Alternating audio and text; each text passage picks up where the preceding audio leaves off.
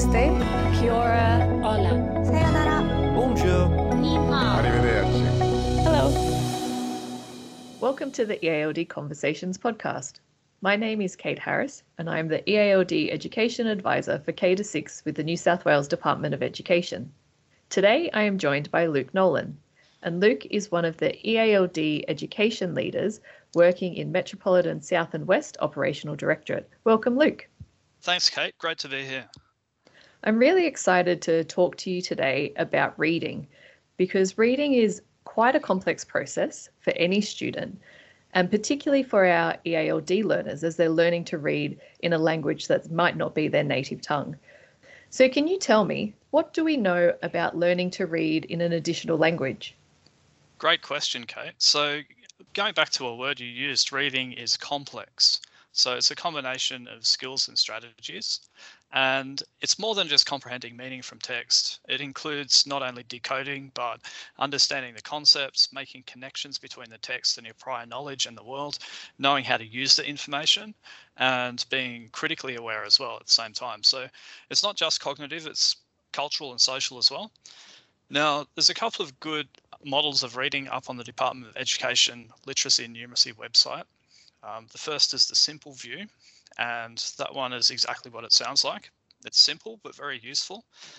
Simple view breaks reading down into two parts and says that reading is made up of language comprehension, which you can think of that as being like listening, speaking, and listening comprehension, uh, comprehension of oral language.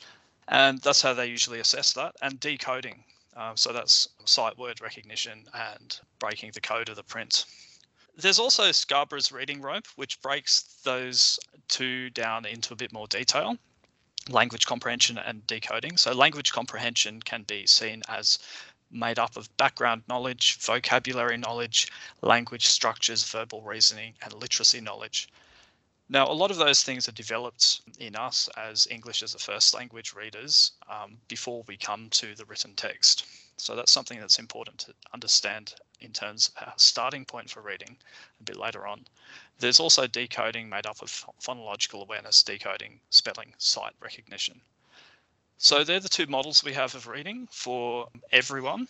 In, as far as reading for students who are EALD students, it's even more complex because these students are coming with linguistic resources from already knowing at least one language.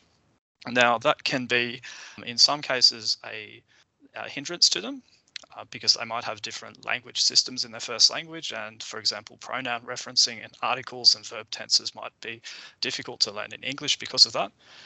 That's a field called uh, interference. But the exciting thing for us to think about, I think, is this phenomenon of transfer. So transfer is when students draw on their knowledge and experiences from their first language to help them read in English. And that can take place if they have some reading experience in their first language, which not always the case, but it's important to find this out about the students. So they can transfer skills such as prediction, monitoring their understanding of a text, understanding that uh, characters and sounds are connected together. So all of those things don't necessarily happen automatically, but there is definitely evidence showing that those skills can transfer from their first language to English. Now, the other thing to remember about EALD students with with their reading is that they have two languages working at the same time when they read. So their home language never completely switches off. They will get faster and more fluent as they get more exposure to text. But what they're doing essentially is reading using a two language processing system. So this affects their reading rate, their word recognition, their speed of syntactic processing, which is working out the, the, the grammar of sentences and their comprehension is all going to need, um, especially for students at the beginning and emerging phases, they're going to need a bit more time to engage with reading activities. And I guess, So- Luke, that makes sense because if they're taking in the words in English and they're thinking about them, they might be transferring it into their home language, trying to make meaning out of it there, and then link that meaning back to English before they then produce something. And so it would take that additional time, particularly for those beginning and emerging students. Yeah, that's right, Kate. And that's a really good way to put it. And what you just explained, that process of um, working with the two languages at the same time, actually leads to one of the other benefits we can think about, which is that EALD students um, sometimes can have higher levels of metacognitive and metalinguistic awareness. So because they are engaged in that process of uh, dealing with the two languages at the same time, they may have a higher level of consciousness of how they learn to read, of what works for them, and how to deal with comprehension processes and comprehension problems. And they can sometimes have to deal with language in a way that's more explicit. So they might be used to that and they might have that as an advantage that you can draw on as a teacher. Now, the other thing um, that I think a lot of people would often think of first as a feature of EALD reading is that they obviously have very different starting points to uh, students who are not EALD. So as we know, EALD students can enter the schooling system um, anywhere along the line.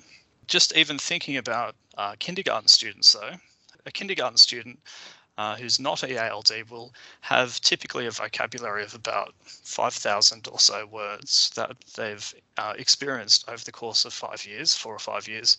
And they have all of these language structures and vocabulary internalized. So it's sort of implicit knowledge that, that I don't really need to think about, but they can use it automatically. And for ELD students, they don't have to, they don't have that resource. And depending on what year they enter, that gap of four or five thousand words might be even larger.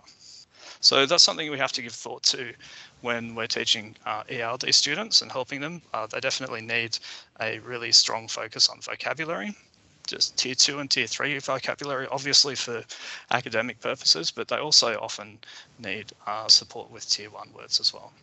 And I think that's a really important point that you raise, Luke, because often these students may have a whole lot of vocabulary in their home language, but when they're learning English, they do have those different starting points and being able to support them to create those links between home language and English so that they can then become more proficient readers in English is a really important thing that teachers need to be able to support students yeah, to do. De- definitely, and uh, that's what I would always say as the first consideration for ELD students for teaching them. If you're thinking about how to make that effective, think about using their home language as a resource because they may already have an understanding of the content, uh, concepts you're trying to teach, and they've already got a lot of vocabulary and language experience in their first language.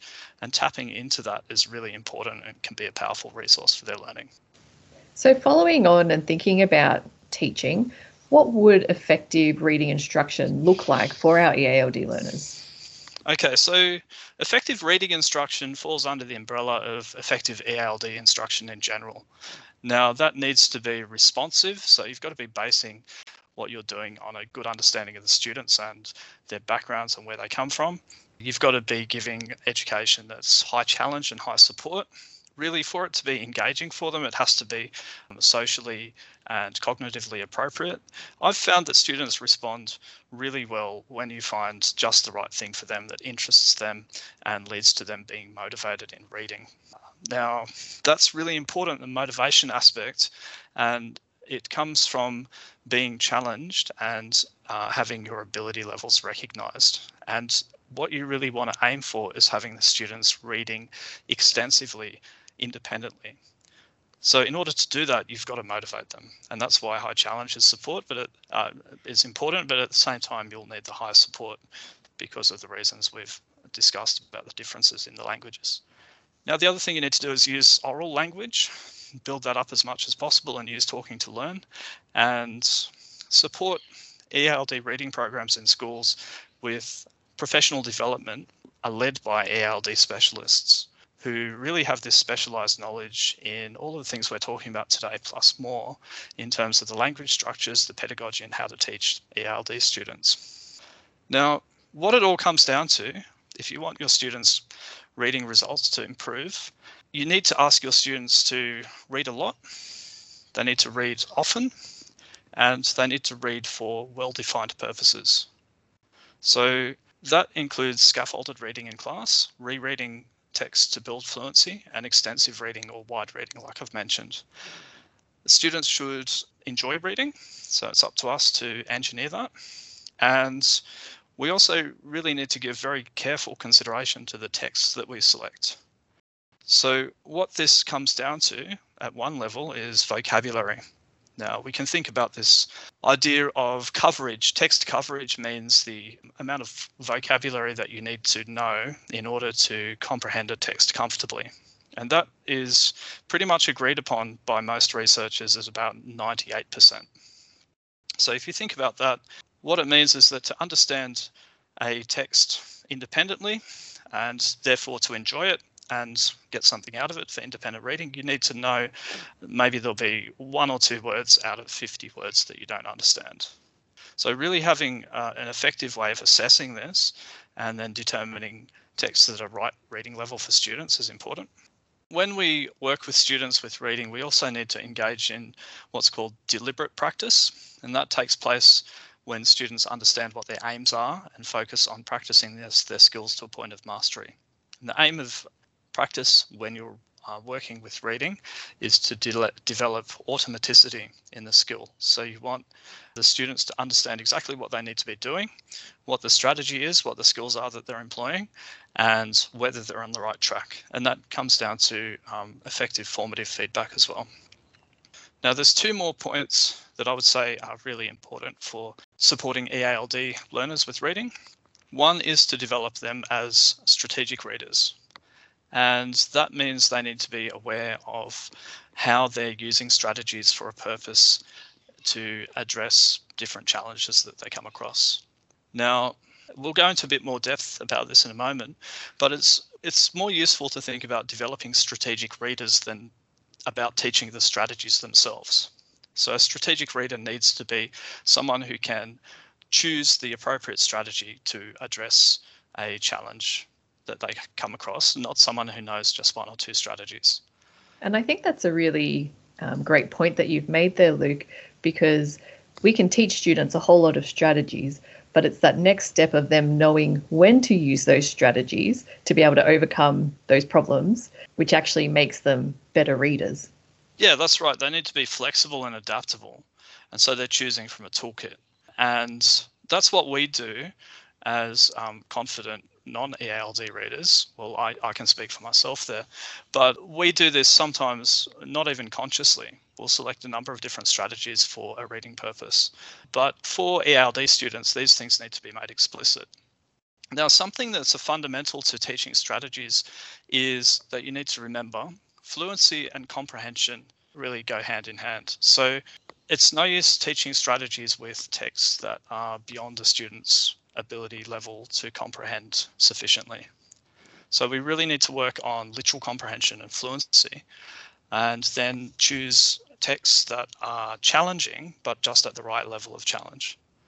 The last point is that for EALD students, you need to really think about structuring your lessons around a pre, during, and post reading framework. So think about before reading, activating the background knowledge um, or activating their schema, we could call it.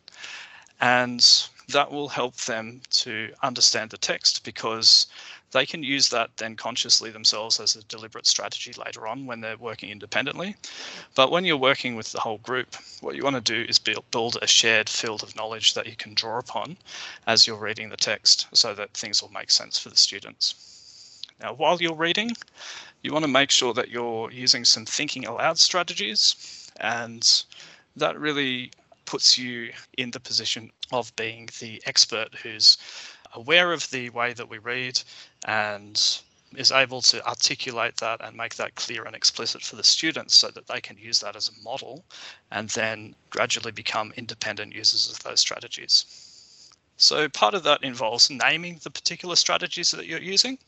It could be as simple as when you're reading something together saying, oh, look, I got to the end of this sentence, but I'm not sure if I understood this word and just backtracking. And then you're just showing that you're monitoring your comprehension, you're thinking about the fact that you didn't understand something, then you're using some strategies to fix it up. That's kind of a really simple example, but that's the sort of thing that we need to do is think about the processes that are going on in our own heads and make that make that clear for the students.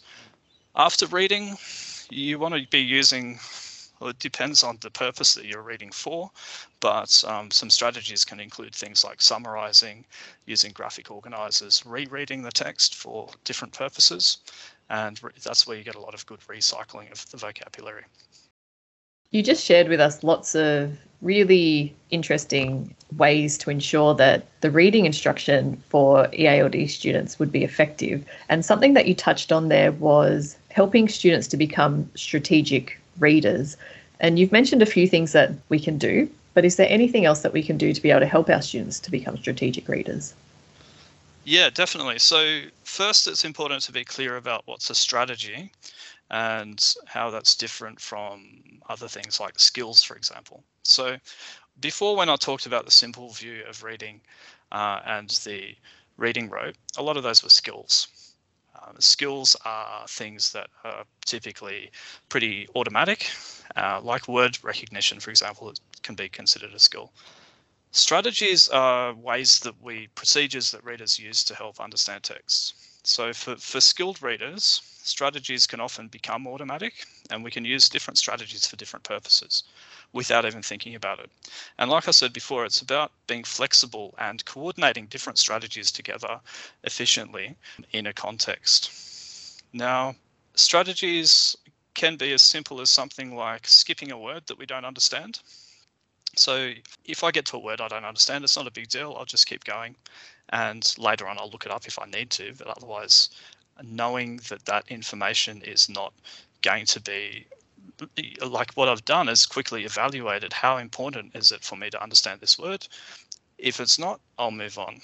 Right. So that that's a kind of executive function of making this split second evaluative decision on the importance of something and knowing that you don't need to understand every single word. So that's that's one simple strategy that I'm sure everyone uses. Other strategies might include rereading to get the gist of a meaning or mentally summarizing a story. If you read something funny in the news and you want to tell your friends later, you might um, just quickly summarize that in your head. You might have heard of other strategies by sort of more formal terms, such as previewing and predicting, connecting to background knowledge, evaluating text structure, visualizing, inferencing, monitoring, generating and answering questions, identifying main ideas, supporting detail, summarizing. Okay, the list goes on. You might be familiar with the Super Six. So I know that's popular in primary schools as a way of codifying some of those strategies. And they're all definitely good things to keep in mind, but it's not like there's a finite list of strategies. An example that I read recently of how strategies are used that's worth thinking about for newspapers. So imagine reading a newspaper or the news online. It's probably more likely in these times. So you'd read the front page, and when you read the front page, you're skimming and using some general comprehension strategies. You might be searching for keywords for a particular story. If you find that there's an interesting story for you, you might quickly check the length of the article, read a few paragraphs for comprehension, skim the remainder of the article, and make a mental summary of important parts. So I've just given a quick explanation of someone who's used about five or six different strategies in an informal situation to achieve this overall purpose. If you're reading for a different purpose, for example, you were checking a social media feed or you were trying to learn something new from a textbook that was technical and unfamiliar, you'd use a different set of strategies. So, really, that goes back to when you're teaching strategies, being really clear about the purpose of the strategy and the context in which you're using it and why that strategy is appropriate. And they're the conversations that you need to have with the students in order to build up their self regulation and their independence in using those. I think those conversations with students are really important because that's how they understand the why and the purpose. Whereas if you're just showing them strategies, but not unpacking why they're the most effective or could be the most useful in particular situations, that's where you're missing that next step in the yeah, learning. Yeah, definitely. And that really, um, when you start applying the strategies together in small group settings, and so you're getting the students to work collaboratively, they can then look at a reading task together and um, identify and reach a consensus on the strategies that may be most appropriate for that task and then justify them. And that's a really good way of building, uh, like we said before, their uh, flexibility, their metacognitive awareness, and so that they can then later do that independently and structuring that all in a way so it's supported with oral language. Now, the teaching of strategies has some really good support from the research. In the podcast description, we'll have a few links that you can explore later on if you're interested in about a bit more detail about some of this. So there's quite a lot of evidence that there are large effect sizes of strategy instruction in relation to improving reading comprehension. That's something that's important to know first off. These benefits for comprehension can be seen fairly quickly with short periods of explicit instruction. And longer or more intensive strategy instruction does not necessarily lead to better results. But obviously, this depends on the context. There's no magic strategy, and it's better to teach a number of strategies and engage in what we were talking about before, getting the students to think about using them flexibly, than it is to teach just one strategy or strategies in like this rigid uh, lockstep structure. The, so multiple strategy instruction is better. And like I said before, there's a certain minimum level of fluency that's required for strategy instruction to be effective. So if uh, if you're working with students who really need to have their literal comprehension and fluency developed, you need to attend to that before you're going to find any benefits from strategy instruction. One of the ways you can do that if you're working with a, a, curriculum text that you need to work with and it's beyond the levels of the students is through preparing them to read it and scaffolding the text and using multiple readings and message abundancy to build their understanding of the concepts and their familiarity with the context concepts in the text and the language. So after you've read it a few times and you've done a lot of scaffolding, even a very challenging text, you can bring it to the point where you can apply strategies to it. Here are a few tips for teaching strategies effectively. So first of all, you should always have a clear purpose for learning in anything, but particularly when you're teaching reading strategies. So when we read, we always read for a purpose, often a number of different purposes. And research around quality EALD emphasizes the importance of a clear purpose for learning. You always need to make sure the students know what's the purpose for reading the text, what strategies will we use? So you need to name the strategies and why are these strategies appropriate for this purpose? Okay, so that's quite high order. And to begin with, you're going to need to model that, but eventually you want to have the handover and students taking that up independently. The second tip is to use challenging texts. So strategy instruction is not so useful when you're working with texts that are too easy, simply because in order for a strategy to be meaningful, the text has to present a significant challenge that necessitates the strategy. So something that I'm most familiar with from my background is working with stage six students, preparing them in English EALD for sitting the HSC examination in English. Now that's a really a very, very challenging task when they have to respond to unseen texts in paper one and they have to read texts that are out of context and connected to some of their background knowledge, but often they're not aware of a lot of the context that the text has been pulled from. So working with those students really requires drilling in particular strategies such as identifying text structure, activating background knowledge, uh, using mnemonics to memorize different uh, ways of applying strategies. And that's all going back to the idea of challenging texts. Now, they're, they're very, very challenging texts.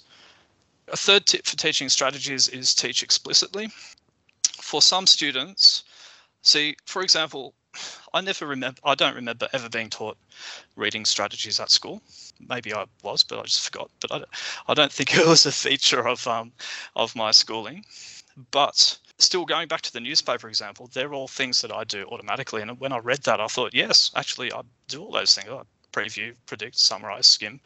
Um, and I suspect a lot of us would deploy them automatically and have developed them in- incidentally. For EALD students, the strategies need to be taught explicitly. So you need to model them, you need to name them, and you need to provide multiple opportunities for students to practice them as well. And the final point under Teach Explicitly is really you need to discuss with the students what the justification is for using each strategy and why it's appropriate for the context. So that discussion is an opportunity to use oral language. You need to have a really rich oral language program to support reading for ELD students. And having students working in pairs or groups or there's a way of using a way of combining strategy instruction called reciprocal teaching uh, in which students combine they work in groups and they combine clarification summarization prediction question generation together Last but not least on my list of tips for developing strategic readers is you have to be using formative assessment all the way along, making sure your teaching is responsive and planning for handover. So you want to be using assessment as learning and having the students identify the strategies and assess their own ability for using those strategies. And that's going back to that idea of developing their metacognitive skills from earlier. And you want the students to become self regulating and metacognitively aware. What you want to be doing is constantly ensuring that you're aware of what level the students are working at and how to scaffold for them. To sum up, I'll just go through those main points again. So always have a clear purpose for learning, for the strategies and for reading. Use challenging texts, teach explicitly, use oral language, and use formative assessment and plan for handover. And they are some good tips for teaching students to become strategic readers, not just teaching strategies. Uh, that's the key takeaway there. It's a great set of tips that you've provided us with today, Luke. If people want to find out more, where could they go? If you are only going to look up one thing, the most important and useful, I would say, would be the New South Wales Centre for Effective Reading Comprehension Handbook that's fantastic. It, it, includes a lot of connection to theory and it's very practical. It includes a lot of resources and advice. You can also find the Department of Education Literacy and Numeracy Improving Reading Comprehension documents. And if you really want to go into detail about EALD reading, there's a book recently republished by William Grabe called Teaching and Researching Reading. There are plenty of other things out there, but they are some of the ones that I've engaged with recently and found quite worthwhile. Thanks so much, Luke. I think you've given us a lot to think about. I think you've also reinforced what we said at the beginning that reading is a complex process and there's so many different parts to it, but it is very important that we think about how it is that we're teaching our EALD students to read and making sure that we're aiming to make them become strategic readers. And those tips that you provided, I'm sure lots of teachers will find really helpful. So thank you for joining me today. Oh, it was a pleasure. Thank you. And thanks everyone for listening to the EALD Conversations podcast.